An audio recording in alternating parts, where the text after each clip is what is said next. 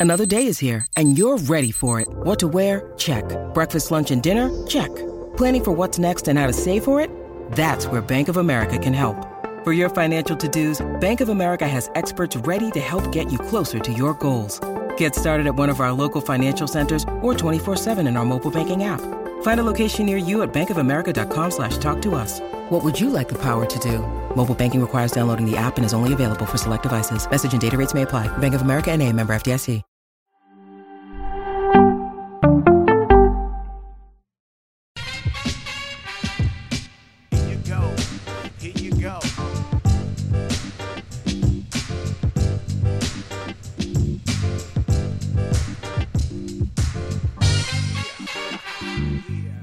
Ghost Runner. Nothing personal word of the day. It is Wednesday, March 23rd, 2022. And the word of the day is Ghost Runner, which is the single worst name trying to explain to you, the fan, what it means to have in Major League Baseball in the top of the 10th inning. An extra inning game, tied after nine innings. All of a sudden, the pitcher comes out to pitch the top of the 10th. Everyone's excited. And then a guy trots out to second base. Man on second, no outs. I love the rule. It was just put back into play yesterday. The players and the owners agreed on something. They actually agreed on three things three rule changes, three additions to the CBA. But let's start with the Ghost Runner. That is something that started, we talked about that for four years inside the competition committee in baseball. What do we do to make the game shorter? We spoke to GMs. They cannot stand 18 inning games. You and I have talked about this, folks. You know that we spend extra inning games trying to figure out who we're going to call up, who we're going to send down, what we're going to do to, for pitching the next day, who's tired, who's not. Then we're tired. We're back at the park the next day. Then the players are taking Red Bull or greenies or whiteys or pinkies or brownies. Puns all intended. It's just not good. So having a runner on second base means get him over, get him in. In theory, that's how baseball was before everyone's getting down on the knob and trying to hit home runs, which is what you're trying to do in extra innings when there's not a ghost runner. It's not a ghost runner.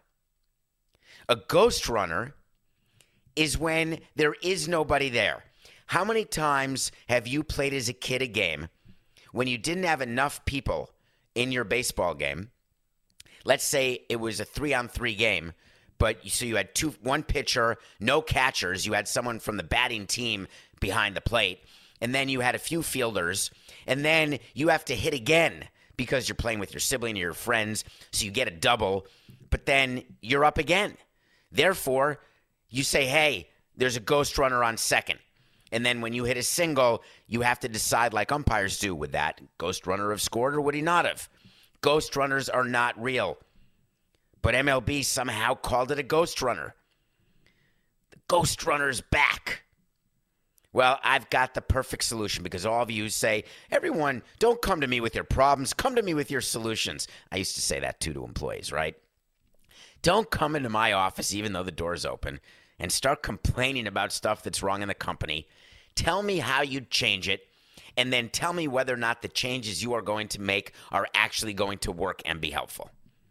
All right, are you ready? Here's the name on three. One, two, three. The insert company name who will sponsor nationally for at least $50 million a year runner. The rum runner. The Pepsi runner. The Coca Cola runner. The Hertz runner. A little nod to OJ. The Avis runner. It doesn't matter. How about the American Airlines runner? We're all trying to make more revenue. No reason we have helmet decals coming. We have patch decals coming. Why not just name the runner? It's okay to sponsor it. Are people offended with the names of all of the bowl games or the names of the MVP trophy that gets sponsored or the name of the playoffs? The American League Championship Series brought to you by loanDepot. Yes, we also gave the Marlins the name of their park as part of the deal park series. It's totally fine. Players should want teams to increase revenue. The more revenue, the higher the payrolls, and maybe Joc Pederson will be quiet. Google it, tweet it. Second rule that changed no more seven inning doubleheaders. I told you those would go away, and I'm sort of despondent about it. Two nine inning games in a day, it's just tiring. It's too much. But the players wanted it, and the owners were going to say, okay. It's not as though you can sell more concessions, more beer. You stop beer sales in the seventh inning. In seventh inning doubleheaders, you can keep it the whole game. People tend to eat more in the beginning of the game, so shortening from seven to nine was no big deal. It's the same price for parking. They didn't lower the ticket price because there's two fewer innings played. So there was no downside to owners whatsoever, other than players not getting two innings worth of stats each doubleheader game, which is a huge downside for players and a huge upside for owners. So they said, nah, we got to go back to playing 18 innings, nine innings a game. At least there'll be an insert your company runner here so the games won't go 18 innings. But that's why players wanted nine innings, so it's back. They want to make sure they've got as many at bats as possible, as many opportunities to pitch as many innings as possible. So that's the second rule. It's back. How about this one? The old COVID expanded roster. It's a yawner, but just know that Max Scherzer is the anomaly for all you Mets fans out there. He went five innings. He said he's going to be ready for 100 pitches starting game one of the season. Although the Mets haven't announced who's their opening day starter, but we could do the math. DeGrom went yesterday, which was the 22nd. Did they announce it? Did they announce DeGrom, Coca? They announced DeGrom? Fine. Yeah, I guess he was there. He should start opening day. But the Mets also announced he's only going to be built up to 75 pitches for his first start, whereas Scherzer could go to 100.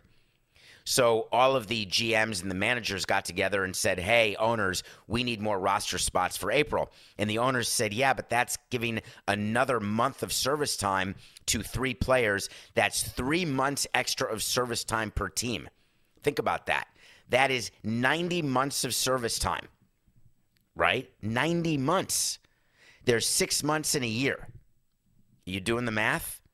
That's a lot of extra years of service, but the GM said we just need it or else there's going to be injuries. And the owners were convinced to say, okay, because injuries are even worse than giving a few extra players some extra service time. So there will be expanded rosters for the month of April from 26 to 28 players. By the way, all that math you could cut Coca. That is me being old saying 25 to 28. We have a correction. It's 26 to 28. So it's two extra spots per team. So it's two players getting an extra month of service time. That's 2 months, which is 60 months, which is 10 extra. 60 divided by 6. Anyway, whatever. Are we okay? Are we good? Everyone got that?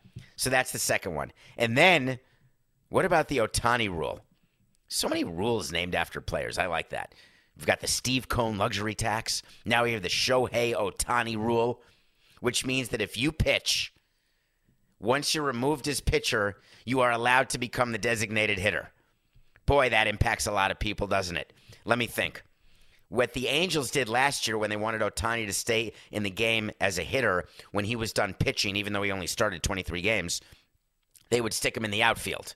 And the Angels said, we don't really want to stick him in the outfield because we'd rather him just be able to DH now that the American League has DH. And so the union and the owners agreed to this rule. I'm calling it the Toby Borland rule. The Toby Borland rule is when you make a rule that applies to only one person, Toby Borland. See 2003 World Series ring rules. So the Shohei Ohtani rule means that all of you Angel fans, you'll get to see Shohei. And I wonder how long it'll be before there's another person like Shohei. I'm going to guess well after this CBA has expired, if ever. But it's still a rule. Okay. Any thoughts? Coca, do you like at all the name of my runner? Do you think that it's possible they could sell it? Or are you just cynical that it's going to? All right. Ooh, Coca's got it. It's going to be FTX runner. Get it? Because crypto, which no one really understands, it's sort of like ghost money because you really don't know. Do you have it? Do you not have it? Does someone die without giving you the password so all that money's lost? Can someone steal the password? Do they mine the coin? Do they figure out how to get paid in the coin or pay it? How does it work? God knows. That's it. The FTX runner brought to you by. And listen, if you really want to hire somebody to come up with either the name of the ghost runner that's better than mine, or you want to hire someone to help you sell sponsorships, it can be hard to find and hire that right candidate for your business, right? That's why LinkedIn Jobs has made it easier to find the people you want to talk to faster and free. We use LinkedIn all the time, filling spots in sales and marketing, filling analytics on the baseball side. Everyone is on LinkedIn. You have to look at profiles. It's a way to sift through and winnow. So pay attention to your LinkedIn profile because people are looking at it, people are watching it, people are hiring from it. Do you know that you can create a free job post in minutes on LinkedIn Jobs to reach your network and beyond? It's the world's largest network. There's like 770 million people, all in the United States. That can't be right, Coca. Is that possible? That'd be more people. That'd be everyone having two links. It's the world's largest professional network of over 770 million people. Wow, that means there's billions of people still not on LinkedIn. Buy Mortimer, buy that stock. It's going up. All those people in India and China are going to be on LinkedIn any minute now. It's why small businesses rate LinkedIn jobs number one in delivering quality hires versus leading competitors. LinkedIn jobs helps you find the candidates you want to talk to faster. Did you know every week nearly 40 million job seekers visit LinkedIn? Wow. 40 million. Post your job for free at linkedin.com slash Samson. That's linkedin.com slash Samson. If you do that, you get it for free. Of course, there's going to be like a thing you have to click that says terms and conditions apply, and you're going to want to be very careful and read everything before you click it.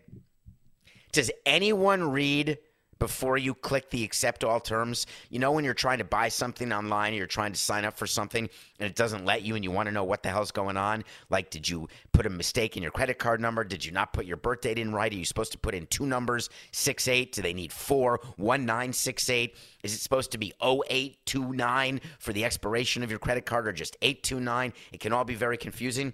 And then you say, God damn it, I forgot to click the terms and conditions acceptance box and then it says view it. How many of you, if you're forced to view it, just scroll to the bottom? You do a quick scroll and it gets you right to the bottom so you can click it? We are all a lawyer's dream, folks, because we're signing stuff and accepting terms. We don't have the first clue what it says. We could be signing something when we sign on to a streaming service. When you buy anything, frankly, you're giving up the right to sue. You're going to arbitration instead of into a jury trial. You're doing it in the laws of a state that is positive for big corporations, whichever state that may be. And of course, you are signing away any possibilities that the product is defective or that you're going to get what you're supposed to get when you're supposed to get it.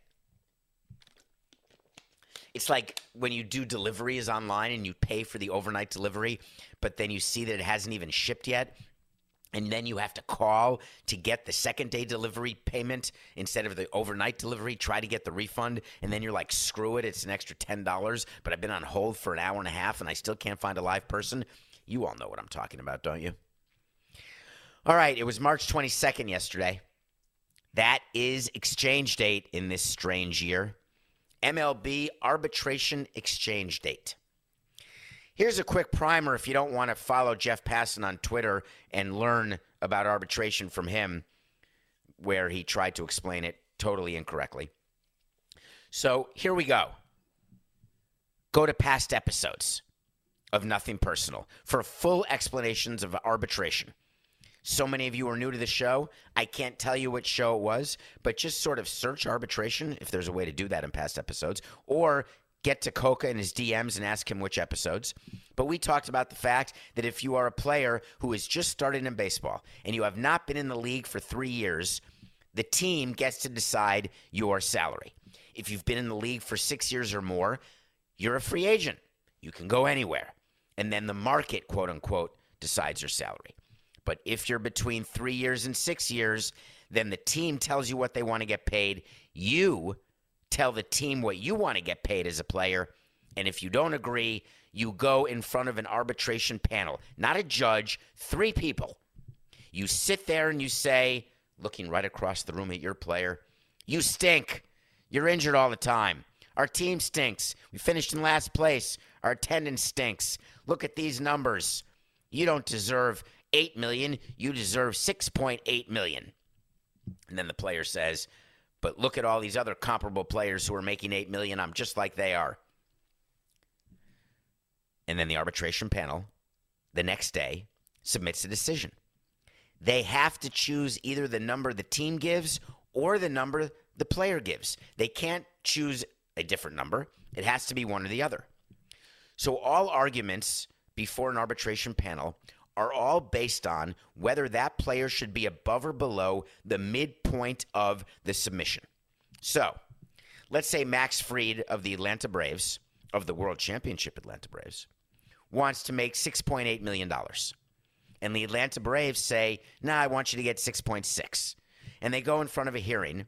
What they're arguing is that Max Fried either does or does not deserve to get 6.7. Because if the arbitrator believes that Max Fried's number is 6.701, then he wins. The player wins. If the arbitrator is convinced that Max Fried's number is 6.69999, then the team wins. Are we following the math? So this year has been a spectacularly different year because the timeline is so crazy. Arbitration exchange dates are normally in January, and then you go to arbitration hearings in February, and it's pretty much done before the start of spring training. Every once in a while, a hearing will bleed into the start of spring training in early February, but they're done before games start. But when there's a labor dispute and a delay, the way there was in 1995 and the way there was in 2022, you have arbitration hearings that are taking place after games have started because spring training games have started. Quick detour here. Please don't tell anyone what your team's spring training record is. Please don't go on Twitter or Instagram or Facebook or go to your office water cooler or your virtual Zoom room and say, our team is 5 and 0, our team is 1 and 5, we stink. We're 5 and 0, we're the greatest team of all time. When you run a baseball team, your manager, your players, your GM, your president, I'm leaving out the owner. If you ask them what their record is, they won't know. Wins and losses in spring training are more meaningless than any other stat in any other sport, maybe preseason NFL games. They just don't matter. You are there to get your players ready for the regular season. Don't look at line scores. Jacob DeGrom struck out three people in nine pitches. Max Meyer went two innings. Perfect. Scherzer, one run, one hit, five innings. He's good to go and ready. They're not using pitch sequences the way they would during a regular season game. The approach is different when you're a hitter. Everything is different about spring training. It's about getting ready for the season. Hard stop. But if there are teams, and this is me, folks, I was guilty of this. When I knew that our team was going to be bad, we had just done a, a rebuild, a retool. You may call it a fire sale, like in 2006. Go back, Coca. But I bet you that we won the Grapefruit League in 2006 because we knew we weren't going to be good during the season, even though we ended up being pretty good and Girardi won Manager of the Year. But we wanted to win something. We wanted, we had a trophy with Tampa. Whoever wins the season series, it's called the the Grapefruit Series is when you win spring training, but the something maybe it's the Alligator Alley Series. Whoever has the best record during the season between the Rays and the Marlins against each other. It was just little things that we did to keep ourselves occupied, motivated. Yeah, it's not great, but it is the fact. So if your team is all concerned, do you remember last year's wait to see, Coco, when we said the two teams that won spring training? I believe it was the Kansas City Royals and the Florida Marlins, Miami Marlins. I believe they won their respective Grapefruit Leagues. And I said those teams will not make the playoffs. The Marlins lost 95 games. I don't know what the Royals did, but they did not make the playoffs either. There is zero correlation. All right, so we're good. Can we move on? Back to arbitration. So during the course of arbitration, my experience started back in 1999 with arbitration, and I had a terrible experience with a player named Wilton Guerrero, who was Vladimir Guerrero's brother. And the experience I had was we made an offer to Wilton Guerrero. Wilton Guerrero said no. Vladimir Guerrero was upset that we weren't paying Wilton Guerrero enough. Vladimir Guerrero's agent went to our owner and said, You're making Vladimir upset. Pay Wilton. And I said, We're going to go to a hearing with Wilton because he's asking for a number that is not realistic. He's not going to win. And Jeffrey, because he was worried about Vladdy, made us settle with Wilton Guerrero before a hearing. And that was the last time. For the rest of my career, we were what's called a file to go team. We started the concept where we said, and you can look up the history of this. There were very few teams doing there was no one doing it as strictly as we were doing it, which was if we exchange numbers with you, we are going to a hearing. So if you want to file an unrealistic number for yourself, please go ahead and do it. You're going to lose and we're going to offer you less than our last offer to settle. What do I mean by that? Let's say you exchange on March 22nd, even though that wasn't the date. It was yesterday, but in other years it's not. And you're trying to settle with, pick a player, Aaron Judge. And you're negotiating with Aaron Judge and his agent up to the time that you exchange. If he were a Marlin, by the way, we'll talk about him as a Yankee and what happened yesterday with Aaron Judge. And we say, Aaron, our last and best offer is $17.5 million. And just know this if you don't take it, you're not going to see it again. So then the player doesn't take it, and then we file below our last offer. So the Yankees filed 17 million in the Aaron Judge case. So Aaron Judge by going to a hearing is risking making $500,000 less than he could have made had he accepted. But the player will say to himself, I'm willing to take that chance because I'm filing for a number that is so far greater than what their last offer was. Aaron Judge filed at 21 million. The Yankees filed at 17 million. That's a $4 million difference. A difference like that you better be damn sure there's going to be a settlement because when you are a team that is filed to go and you never waver from that, there's never a $4 million difference. I want you to take a look. There's a website called Spotrac, and it lists all of the MLB arbitration filings, what the players filed, and what the teams filed. And what you'll notice is the number of teams who are now filed to go all these years later, it's the majority of them. So Trey Mancini of the Orioles wants eight million. The Orioles offered seven point three. That's a that's an example. How about Lucas Giolito of the White Sox, a notorious file to go team? Seven point five is what Lucas wants. The team offered seven point three. Are they going to go to hearing over two hundred thousand dollars? We've gone to hearing with players over $150,000. Because if you say that you're a file to go team and then you settle after you file, then the next year, players won't believe you, agents won't believe you, and they will not engage in a negotiation that will result in a settlement, and they will not file a number to go, they'll file a number to settle. What does that mean?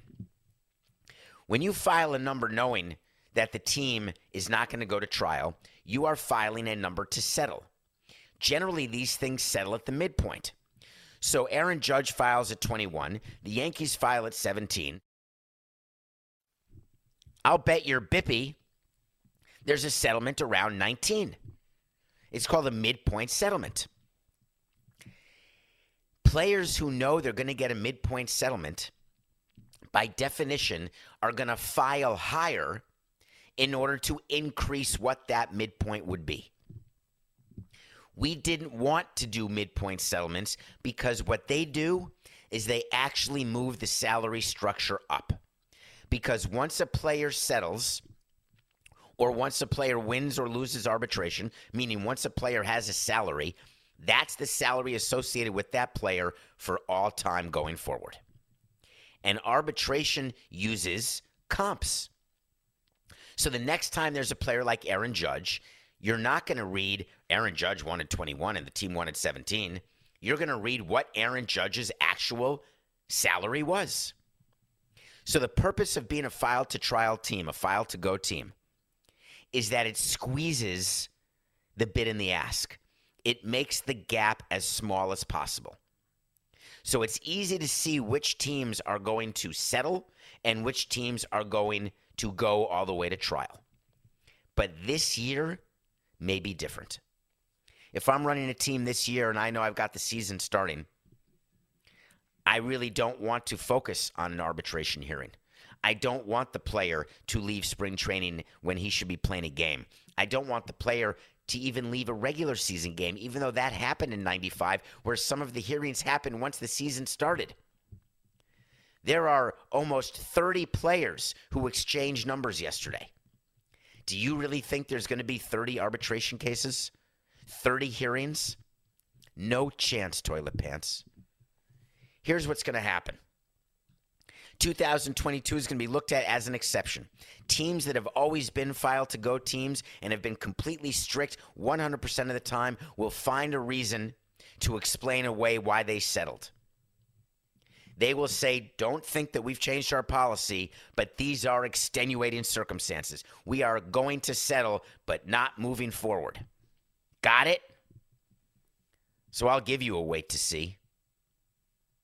There will be under seven arbitration hearings. Out of all the players who exchanged, and what are there, 26 of them, 28 of them? I guess we could count right now, right? Ready? Live. Two, five for the Braves. That's a lot for a World Championship team. Two, that's seven, eight, nine, 10, 11, 12. Two for the Royals is 14. Four for the Marlins, 18, 19, 20, 21. Gary, Chris Bassitt, new Mets player. Gary Sanchez, new Twins player. It's fun to go to a hearing with a player you just met. Aaron Judge, I lost count. Bryan Reynolds, the guy that the Pirates won't trade to the Marlins. Three for the Mariners. What's the total? Right, let's just say 26. I don't want to count again. I can't talk and count at the same time.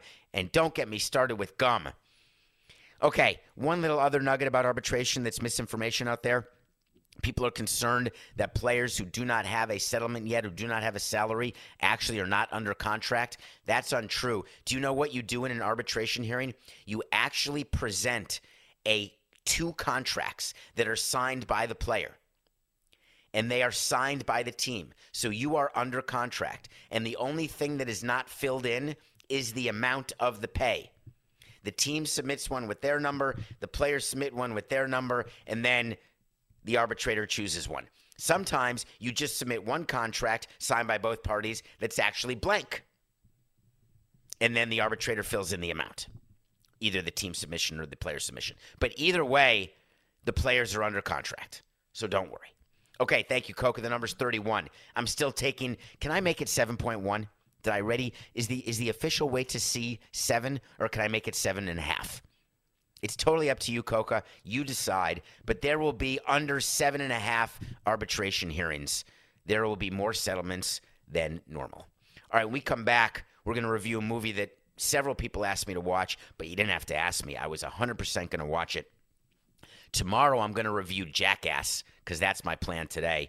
After the show, uh, I've got a few things to do. And then after that, I'm going to settle in. I'm going to have a brownie because I'm hungry. and I'm going to watch Jackass forever. All right, we'll be right back. When you need mealtime inspiration, it's worth shopping Kroger, where you'll find over 30,000 mouthwatering choices that excite your inner foodie. And no matter what tasty choice you make, you'll enjoy our everyday low prices, plus extra ways to save, like digital coupons worth over $600 each week. You can also save up to $1 off per gallon at the pump with fuel points. More savings and more inspiring flavors make shopping Kroger worth it every time. Kroger, fresh for everyone. Fuel restrictions apply. Welcome back to Nothing Personal. It's David Samson. Thank you so much for joining us. We're here every day. You can follow us on Twitter at David P. Samson. You can go on Spotify or Apple. Please write a review on Apple. We're falling behind. We were trying to get to 3,000 ratings. I don't know why, but just write something like, hey, this is a good show. Or, hey, he sucks, but I listen every day. I'm good with that. Just give five stars and say something and then go to YouTube, Nothing Personal with David Samson. There are a bunch of commercials, but it's like a TV show. There's commercials. You can deal with it. Some of them are good. And by the way, just know that Coca doesn't get one penny from those commercials. Yeah, neither do I. One day soon, though. All right, I watched a movie. Adrian Lyne made another movie. Have you seen Unfaithful with Diane Lane and Richard Gere? Have you seen Fatal Attraction with Glenn Close and Michael Douglas and Anne Archer? Have you ever heard the expression, we've got a bunny boiler? If not, I thought that'd be an expression that would last forever. A bunny boiler is someone who is a little crazy, someone who is going to make your life difficult if you have not done the right thing inside your marriage or in a relationship. The word is bunny boiler. So Adrian Lyne has not done a movie. I could say I will. I love Flashdance. He did that movie too. By the way, Jennifer. B- Anyway, Coca, are we stopping the show so we can say Adrian Lyne did Flashdance? Can we keep going now? Are you good? Okay. He has a new movie out. Remember when Ben Affleck was dating Ana de Armas because they had filmed a movie together? They met on set. They had an on-set romance, and they kept dating afterwards. And they were seen all over. And anyway, they made a movie called Deep Water. Adrian Lyne hadn't made a movie since Unfaithful, like 20 years ago. And his movies are erotic. They are thrillers. There's nudity. There's murder. There's suspense. And there's one giant back tattoo on Ben Affleck where the people had to say, God damn, I got to spend so much time removing his big tattoo because there's quite a few sex scenes. So, what's my view of Deep Water? Here's a question It's an adult movie, no doubt. It's got some level of suspense. It's got a few interesting layers to Ben Affleck's character. Did he do it? Did he not do it? He said he did it, but then he didn't do it, but he could have done it. You've got the wife, Ana de who plays a character named Melinda, who is a swinger, to say the most, a philanderer, to say the least, and the life of the party beyond belief. Not exactly a realistic view of suburbia, at least not the suburbia that I've ever seen. These people are hosting parties every day. The movie itself is a train wreck. It's terrible. There is one redeeming thing about it it's hot. I admit it. When you see two major movie stars and they're willing to get after it, I'm in. I wasn't interested. Tracy Letts is in this too, who I love, but I wasn't interested in the outcome. I didn't care. I thought the end was the most bizarre. As a matter of fact, if you don't watch the movie, fast forward to the scenes that you want to watch, and then go to the credits and ask yourself, why were the credits done the way they were done? I had a very important question about that, and I'll never get an answer. Okay, Deep Water. You may want to check it out. All right, Coca. You know what I want? I want to talk to Samson. So you want to talk to Samson. That is from the movie Half Baked, which is what you should be right before you watch Jackass Forever. There's a character in it called Samson, and people want to talk to him. So we do a segment called So You Want to Talk to Samson, which is when you go on my Twitter at David P. Samson or Instagram, but mostly Twitter, and ask a question. DMs are open. I get to as many as I can. There's still things that are blue, but I try. I really do, and I do better than most. So, can you explain the MLB antitrust exemption so that I can explain it to my friends? I like that kind of question because it's one of those things that's being talked about right now, and you hear it from time to time, and your eyes may glaze over. Major League Baseball has an antitrust exemption. What the hell does that mean? And then all of a sudden, you get a video yesterday, a sneak preview of my not friend Bryant Gumbel doing an interview with Bernie Sanders. You know where I am politically, right? Pretty much down the middle, although I've never said that before. I'm not a big fan of Bernie Sanders. I don't take him seriously, but what he did yesterday is laughable. He is going to put forward a bill that is called Save American Baseball Act, the SABA, the Save American Baseball Act. He wants to repeal the antitrust exemption that MLB currently has. I want to play a little video of what he's going to say that was released by my not friend, Bryant Gumbel. Go.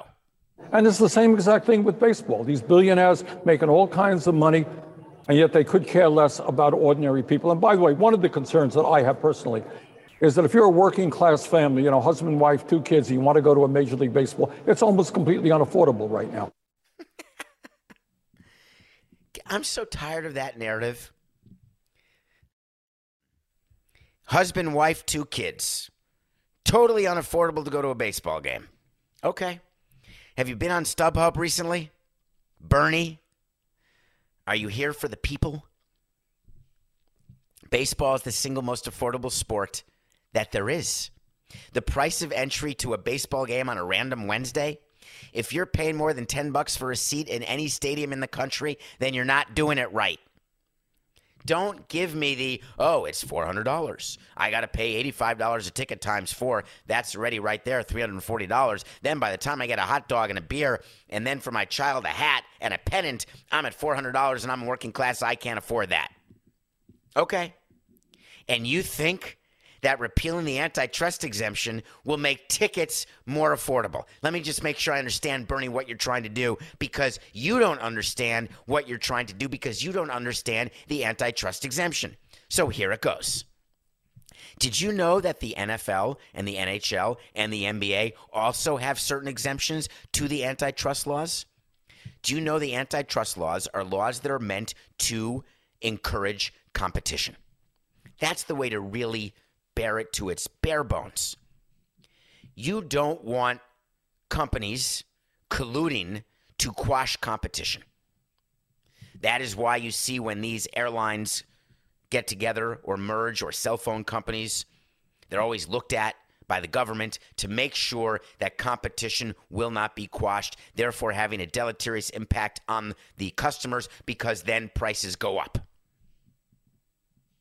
Do you know that the antitrust exemption that is held by the three leagues, not MLB, is so they can pool their rights and sell each of their rights to one buyer so they can broadcast? MLB gets to pool its licensing, it gets to pool its broadcast rights so they can sell out of MLB.com. They can combine all revenues and then split them for baseball cards, for uniforms, etc. Do you know that the antitrust is what enables baseball to be in charge of relocation? But if you take that right away, which is what Bernie is saying, people have come after it since 1922. It's been 100 years since the exemption was put in by Justice Holmes. And the reason for the antitrust exemption is baseball was viewed as not being interstate commerce.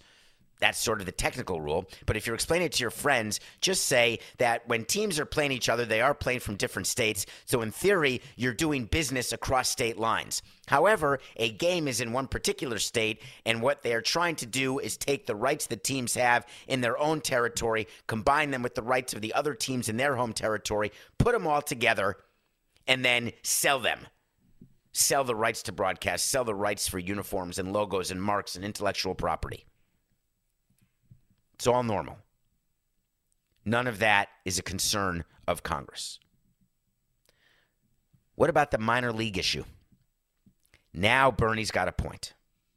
Bernie believes that he is advocating for minor league players because the antitrust exemption gives Major League Baseball the right to pay players on the minor leagues what they want. They got a ruling because they were sued that they don't have to pay a minimum wage. There's a pending lawsuit that we discussed about that very issue. The antitrust exemption is something that allows MLB to tell teams whether they can or cannot play in a certain place. So Bernie believes that if there's no antitrust exemption, Stuart Sternberg of the Tampa Bay Rays could stand up, say, We're leaving Tampa and we're moving to Manhattan. That's not how it works. The absence of the antitrust exemption will not in any way allow your team to leave and go to your city that doesn't have a team without a vote of the owners. Right now, in order for Stuart Sternberg to relocate, he needs a vote of the owners. That won't change if the exemption goes away. All of a sudden, there won't be more minor league teams if the antitrust exemption goes away. All of a sudden, there won't be higher pay for more minor league players if the antitrust exemption goes away. All of a sudden, ticket prices won't go further down if the antitrust exemption goes away. What's misleading about this entire issue is that Bernie's trying to appeal to his liberal base, his uber liberal base, by trying to be Chuck Rhoades and say billionaires are bad and billionaires like Jeff Bezos, like Steve Ballmer, like Mark Zuckerberg, just name all of them you can, like Steve Cohen, like all the owners of every team, Jerry Jones, just name them all. They are here to help themselves and not you. And Bernie wants to help you and hurt them. Okay. You don't need an antitrust exemption to take care of that. Change the tax code. You could try that first. So when you are in an elevator trying to explain the antitrust exemption to your friends, here's what I would say. I would say that baseball has a court granted exemption which allows them to act like the monopoly that they are. It's that simple.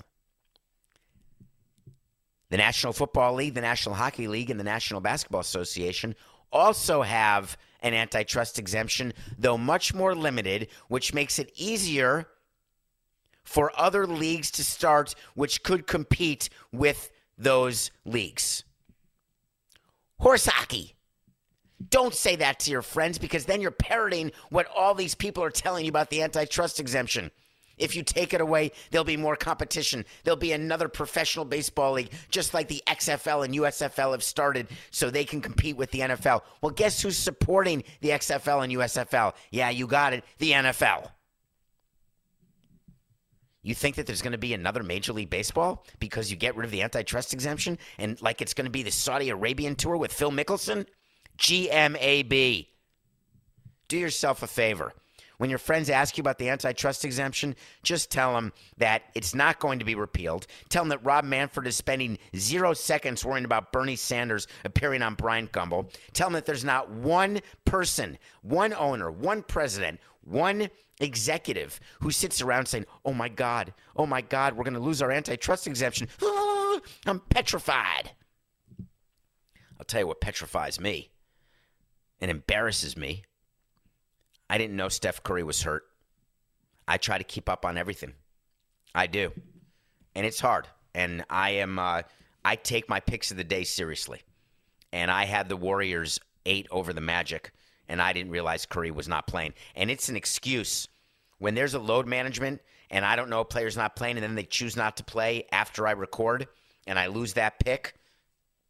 That happens and that bothers me and I can't stand that. But when there's a piece of information about a game that I don't know, and I tell you, and I place a bet based on my pick of the day, and it loses the way it did with the Magic actually beating the Warriors last night, 94 90, that's when I'm not doing my job. And if you think I don't take the picks of the day seriously, I do. Because there's money at stake. There's your money, there's my money, everybody's money. And money matters. We are 32 and 26 right now. I'm taking the loss. But here's the penalty the penalty is that I now have to give you a caveat for the next five picks of the day. Five days. So people listening to the show are going to hear it and you're going to remember it. If you want to bet on my picks of the day, make sure you also do your independent research because I am not a professional picker. Now, there are all these people, and we interviewed one. Todd Fuhrman is really good. It's such a great guy. There are all these people. If you could pay money, you could pay some money. You can follow them and get the newsletter, and they do their analytics and they put it in their Dr. Seuss machine, and it comes out with value, who to bet, who not to bet. I am giving you my reasons why I choose games, and my reasons are not analytical or technical. They are based on my view of what's going to happen during a particular game and the Warriors having lost two in a row, playing a crappy team, they needed to win that game. Draymond Green comes out after the game they lose yesterday and says, "Man, we got to be better. We're soft. And if we don't get better with or without Steph Curry, playoffs. So, here's the pick tonight. Brooklyn Nets because when they're in as Kyrie Irving is playing. And I try to guess whether or not having Kyrie Irving, not having Kyrie Irving, whether or not they feel they have to win, they don't have to win, what their sort of view of the world is. But choosing the Nets has become very problematic for me. But then, for whatever reason, they're on the road against a really good team tonight, giving two and a half points. They are on the road. So this is the, the current line. It is Brooklyn minus two and a half on the road against the Grizzlies. So then the question is does that mean Ja's not playing? Has it been announced? These are the things that I don't know when I record in the morning that may happen by the afternoon. So my penalty when I'm 32 and 26 is that there is no pick of the day today. And when I don't give a pick, you better take that seriously but I'm doing work and we'll have another pick tomorrow. I take your money seriously, I promise. All right, that's our show. I think we're good. You got a little antitrust talk. We have a new name for the Ghost Runner. We have arbitration. We've got baseball, and we've got Ana de Armas. It's just business. This has been nothing personal.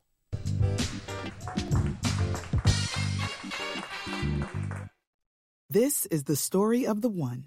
As head of maintenance at a concert hall, he knows the show must always go on. That's why he works behind the scenes, ensuring every light is working, the HVAC is humming, and his facility shines. With Grainger's supplies and solutions for every challenge he faces, plus 24 7 customer support, his venue never misses a beat. Call click grainger.com or just stop by. Grainger, for the ones who get it done.